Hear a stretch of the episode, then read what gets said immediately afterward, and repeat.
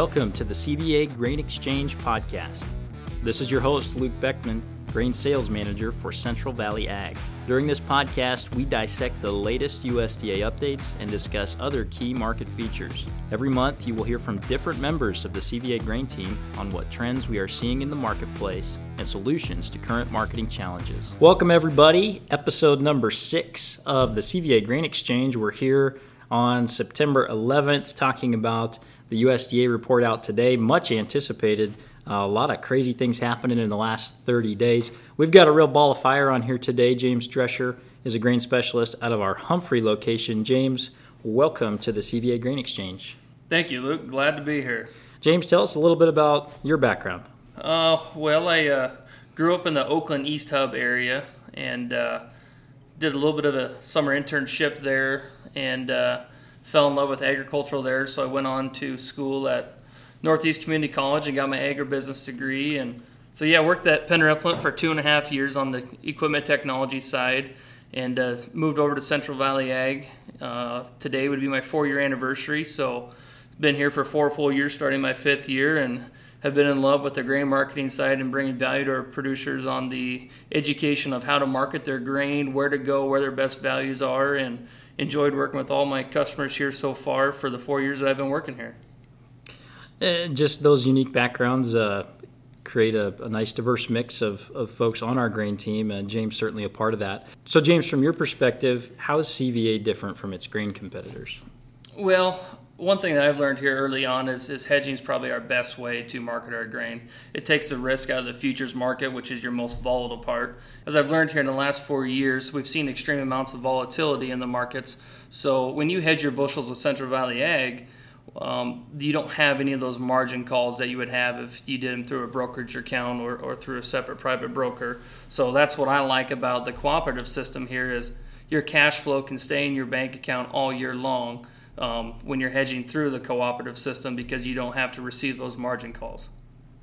Yeah, and really it, it comes down to a, a, an access to capital in that example, and uh, certainly CVA can uh, work with customers to uh, diversify and cut up their risk uh, by hedging futures, uh, keeping basis open. Certainly a solution we use and very popular uh, within CVA's portfolio. Well, James, we want to dive into the September WASDE numbers today. And really, the last 30 days has been a total game changer for the grain markets.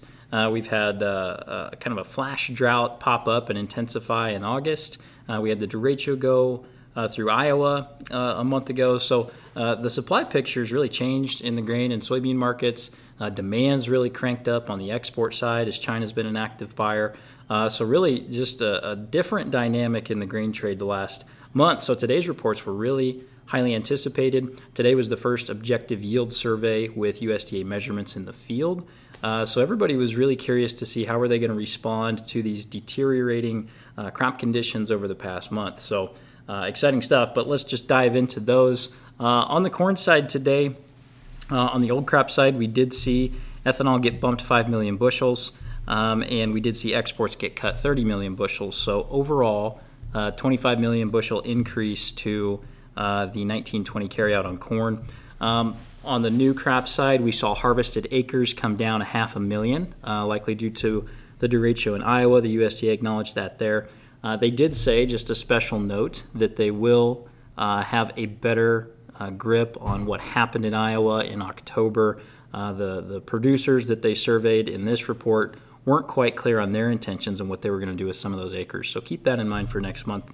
Yield side, USDA cuts corn 4.3 bushels an acre to 178.5 today. And then there were some demand revisions. Uh, we did see feed demand get cut 100 million bushels, uh, which is common when we see the crop size slip. Ethanol production down 100 million bushels, and then exports up 100 million bushels. So net net, we did lose 100 million bushels of new crop demand.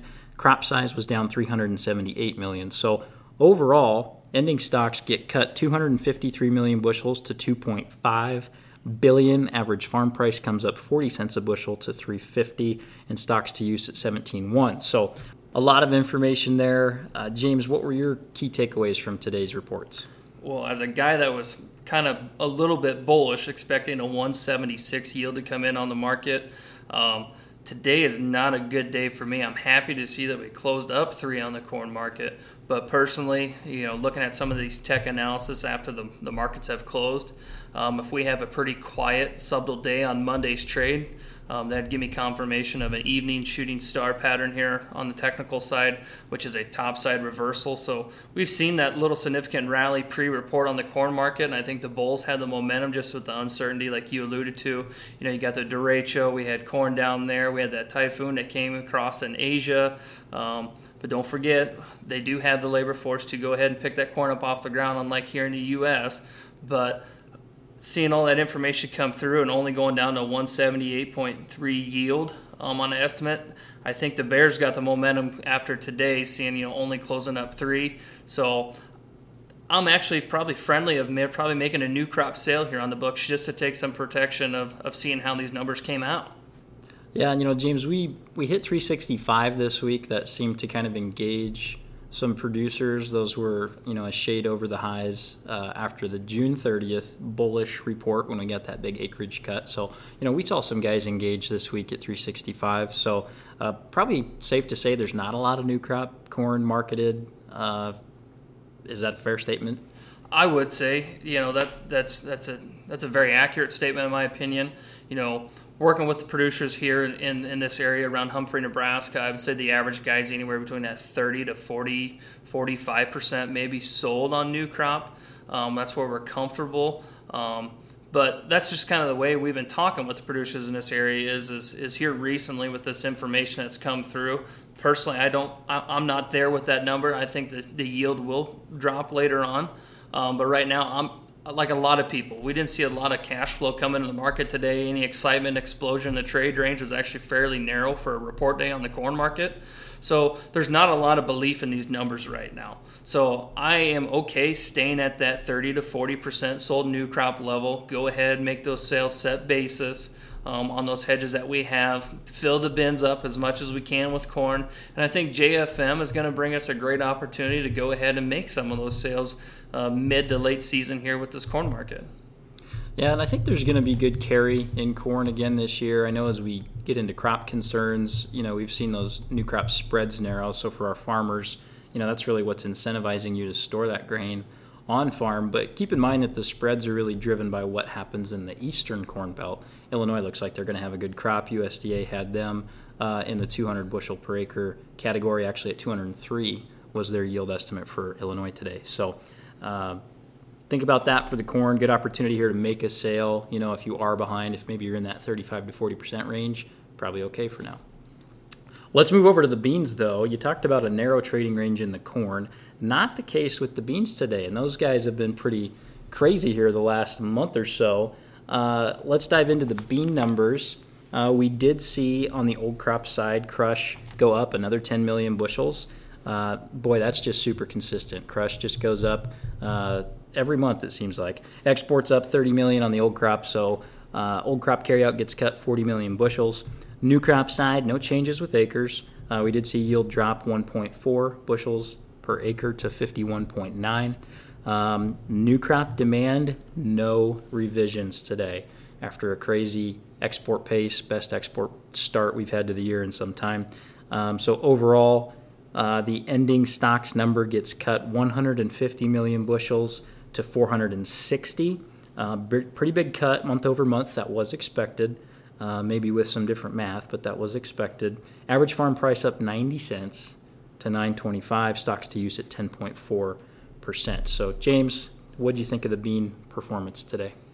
I was I was thrilled with the bean performance today. You know, closing up 18 to 18 to 20 cents today on the on the bean market. Just a great day. Uh, conversations with the producers. It, it's nice to talk profitability again on the markets where we haven't been here recently. So seeing that dollar to dollar 20 rally in the markets here in the last two to three weeks.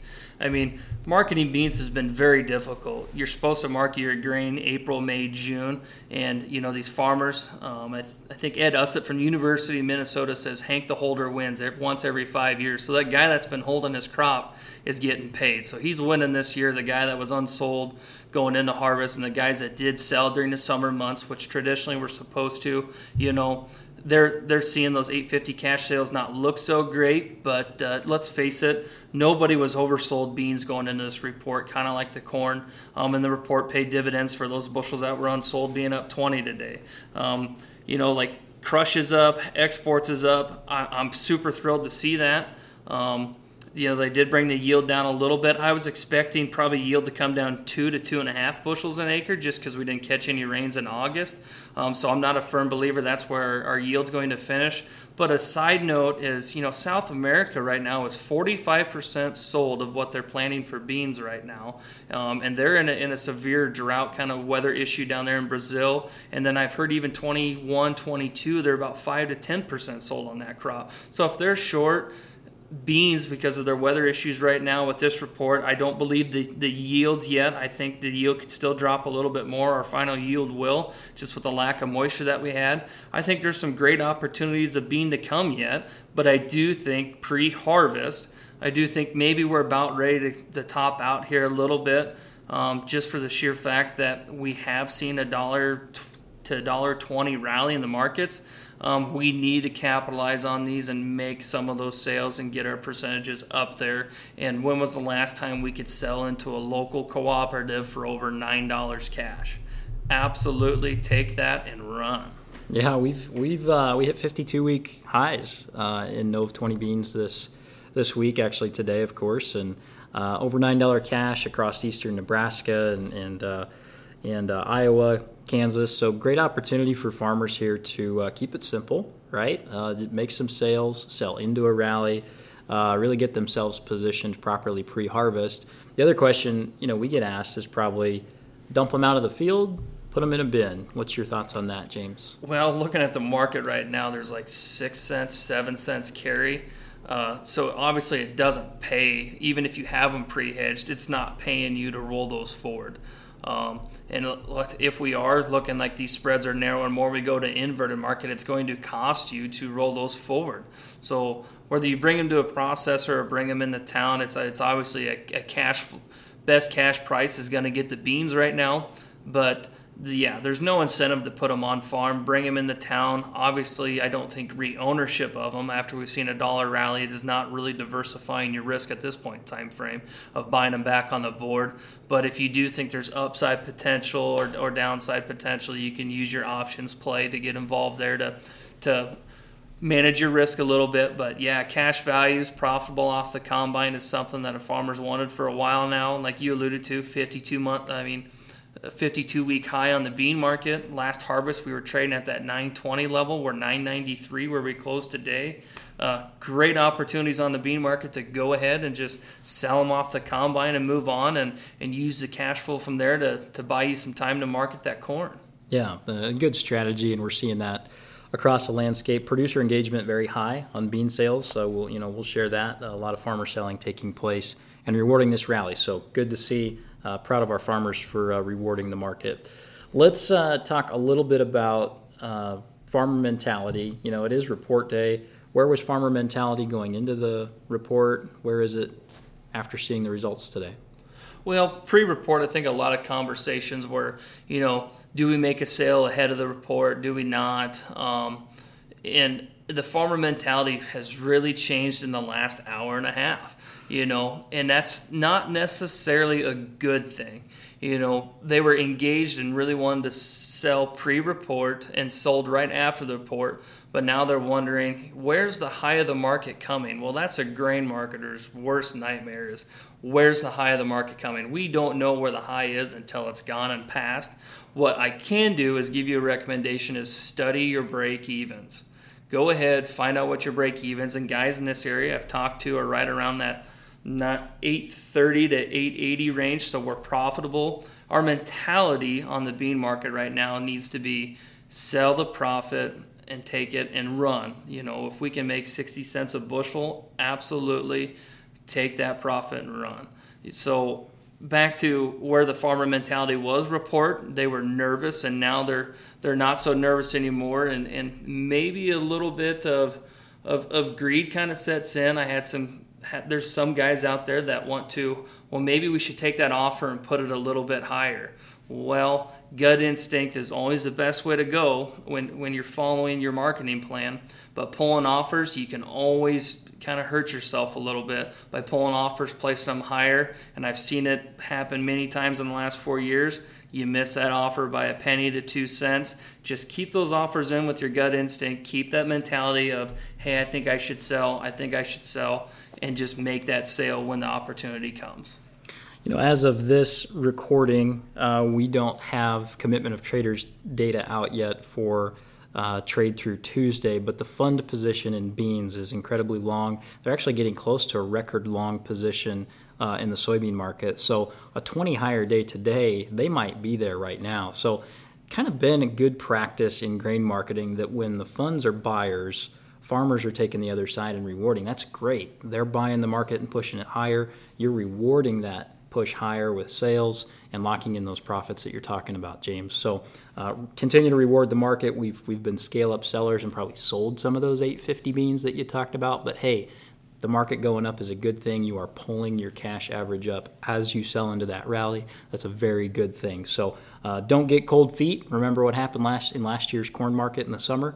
Uh, we saw a lot of producers sell between four and four and a quarter and then there was not very much selling taking place from four and a quarter up to 460. So don't get cold feet here. Uh, dive into that break even that James talked about and uh, continue to be a seller. So, James, looking ahead, what are three things farmers can be thinking about as we get into harvest? Yeah, right now, uh, just the, the mentality of the farmer needs to be thinking of, you know, finishing up our harvest logistics. Um, finishing up putting our new crop marketing plans together. You know, we're talking about corn, you know, we're 30 to 40% sold on that, 25 to 30% sold on beans. So what are those next steps? Okay, we still got 70% of our grain on corn and beans to market. So finish those marketing plans, get those ideas and offers in place. You know, step 2, I think we also need to replenish that offer deck for for corn. Um, I, I there's not much carry in the bean market, so obviously the nearby sales are going to be the best option there. No carry in the market. But step two on the corn is go ahead, start throwing out your HTA offers, your hedge to arrive offers. So start putting those offers in on corn, you know, right around that 375, 380, 385 range. There's carry in the corn market. It pays to put it in the bin. Um, so if you can get those hedged off the December board, that's going to take care of our our new crop that's unpriced and rolling that forward, potentially getting some four dollar sales out. And step three, they always say, you know, sell three years of crop at once. So, what does our 21 22 marketing portfolio look like? You know, where do we get those first sales on the books? You know, I think we're trading somewhere upwards of 388, 387, right around there for December 21. Um, that's not a bad place to, to start our, our new crop marketing program. Obviously, looking at beans, we Nov 21, we closed at like 950, so we're at like a 43 to 45 cent inverted market. So maybe if we can get back to those new levels and start hedging bean in that 980 to 990 level, getting those offers out there to start our 2021 marketing year is probably not going to be a bad idea. Well, James, a lot going on uh, lately in the grain markets. Thanks for coming on and uh, giving us your uh, analysis on today's numbers. For all the listeners, thank you for popping in, and uh, we'll be with you next month. Thanks for listening to the CVA Grain Exchange. Stay up to date on all things CVA grain by signing up for our grain emails at cvacoop.com/grain or follow us on social media at Central Valley Ag on Facebook, Twitter, and Instagram. Tune in next month, and until then, stay safe.